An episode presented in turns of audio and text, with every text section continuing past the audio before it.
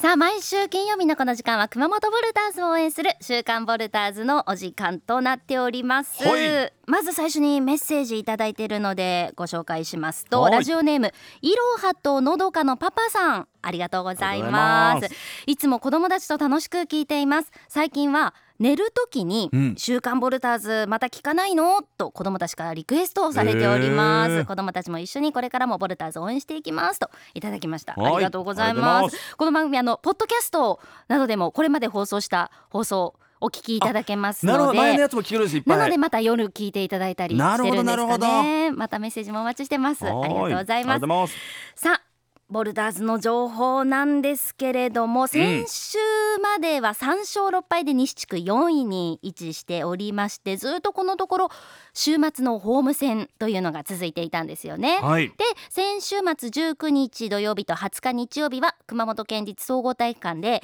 東地区の茨城ロボッツとの2連戦という戦いでした、はい。その試合を振り返りたいと思うんですが、うん。いやー1日目は素晴らしい試合快勝だったんですね。うんあのー激しいディフェンスからボールを奪いましてまたこうリバウンドから走って得点を重ねていってリードをする展開でした前半からも42対25と大きくリードするんです。うんで後半もそのリードを広げていきまして全員出場そして今季最小失点での快勝となりました。なんか今季一番気持ちいい試合だったような気もします。理想の展開ですよね。いいですね。目指して54た点に相手をも抑えたというのがね、うん。また嬉しいんですね。この日チーム最多得点の16得点の活躍を見せました。中西亮太選手のコメントをお聞きください。まあ、ディフェンスが全体的に多分4クォーター通して良かったのとあとリバウンドもあのしっかり取れてましたしあのリバウンドを取ってあのファーストブレイク出すっていうシーンもいくつか見られたので、まあ、本来自分たちがしたいバスケットっていうのはしっかりディフェンス守ってリバウンド取ってファーストブレイクを出すっていうところが、まあ、今日少しは出たと思うので明日もしっかりディフェンスから入ってこういうオフェンスを展開していけたらと思います。というふうに試合を振り返りました本当にね理想的な内容だったというような一戦だったので、まあこの試合を2日続けることが今のボルターズには必要と言いますか、うん。まだ今シーズンですは実はですね連勝があ。ないんですよね。なのでこう大体2連戦ということが多いんですが、そのうん2戦ともに勝って勢いをつけたいという2試合目だったんですがうん。という日曜日の試合でした。あの前日土曜日の試合はですね、はい。茨城のシュートっていうのはなかなか入りませんで、はい。スリーポイントは30本打って4本しかええ。土曜日は入らなかったんですよ。ほただ日曜日は入ったんですよね。うーん。36本打って17本決められてしまいました、で第3クォーター一時21点差つけられるというような展開だったんですがしかしボルターズもですね第4クォーター意地を見せまして、はい。本村選手ボビー選手の連続スリーポイントシュートなので3点差まで詰め寄るんです。うんおおすごい21点差から。そうなんです。会場はですねもう今季一番じゃないかというような盛り上がりを見せました。はいしかし3点差に詰め寄った残り2分8秒というところでおえボルターズのギャビン選手があの審判レフェリーにちょっと文句を言ってしまって2回テクニカルファールを吹かれてしまってはい。失格退場となってしまったんです。その後突き放されてしまいまして70対86で敗戦ということになってしまったんですね。でもじゃギャビン選手はやっぱそれだけ必要なんですねまあ、外国籍選手がこの時間帯に一人欠けてしまうというのはやはりねでイケイケのムードの中ちょっと空気がガラッとそこで変わってしまって突き放されたというところでまあやっぱねその17本スリーポイント決められたっていうところもまあ痛いところではあったんですが2連勝する難しさというのもね改めて感じたそんな一戦でした。メッセージもいただいてましてはい。隣人の家さんからです。あの2戦目ボルターズ負けはしたんですがおう。2つ印象に残ったことがあったんです。1つ目は21点差つけられた場面から3点差まで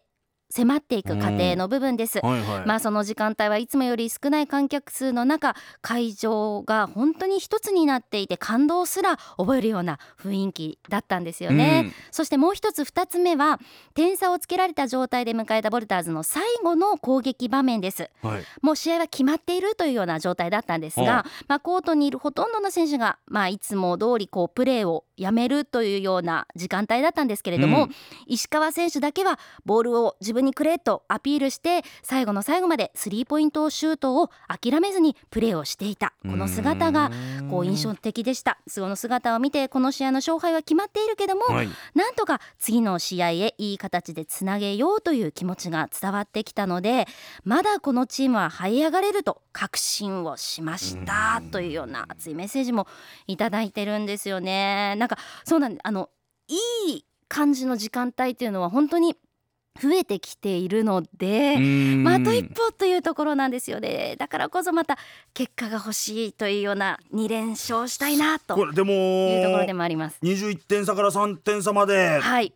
ってねそれねそこはいけるわけですからね。勢いはつくとやっぱボルターズ乗るなっていうのはねうん。見えたような試合でもありました。はい。さあそれからその先週末行われた茨城戦との2戦なんですが、うん。あの先日の台風19号で甚大な被害を受けた被災地への募金活動も同時に行われました。あの試合終了後にはですねボルターズの全選手が募金を呼びかけまして2日間で35万2214円が集まったということです、まあ、熊本地震の際先頭に立って支援活動をしてきた小林慎太郎選手のコメントをお聞きください。そうですね、まあ、僕はやっぱりあの熊本地震以降の直後から復興支援という形で活動させてもらって、まあ、本当にこのスポーツの持つ力だったりとか僕たちのやるしやらなきゃいけない使命だったりこう社会における影響力っていうのを本当に肌で感じましたしあのバスケットボール以外勝ち負け以外でもやっぱりやるべきことやらなきゃいけないことそして、えー皆さんにこう届けられるものっていうのはあると思ってます。熊本がやっぱり受けたしてもらった恩っていうのをやっぱり恩返ししていししていかなきゃいけないなと思ってるので、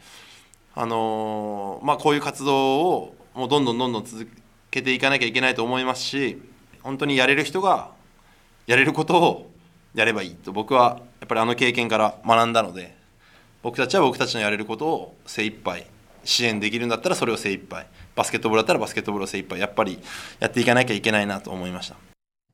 というふうに小林慎太郎選手語りました、はい。そんな小林選手にメッセージ届いておりましてムックさんからです。先週の2戦目小林選手の大爆発すごかったですね。活躍大活躍だったんですよね。うん。まあ、勝利すれば必ず MVP だったと思います。怪我を乗り越え体を一から鍛えてごつくなりましたもんね。次は勝って一緒に喜びたいです。そして負けても募金活動を笑って行う姿には胸が熱くなりました。今後も応援していますのでよろしくお願いします。ということでした。まあね自信を乗り越えてチームも復活したというようなボルターズもありますからそういったところでもいろんな支援が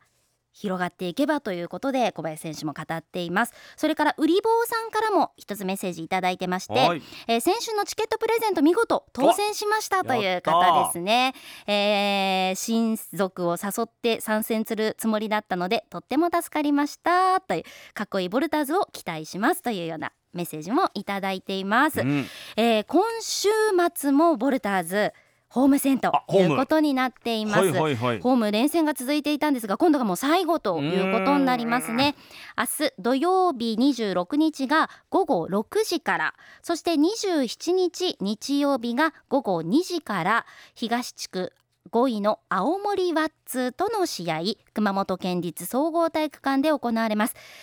次こそ2つ取って初の連勝をね連勝しときたいですねしたいなっていうとこですよね。うんまあ、ホーム戦連戦続いていたんですが今後ちょっとアウェー戦が続くということになりますので、まあ、勢いつけてアウェーに乗り込みたいなと思います。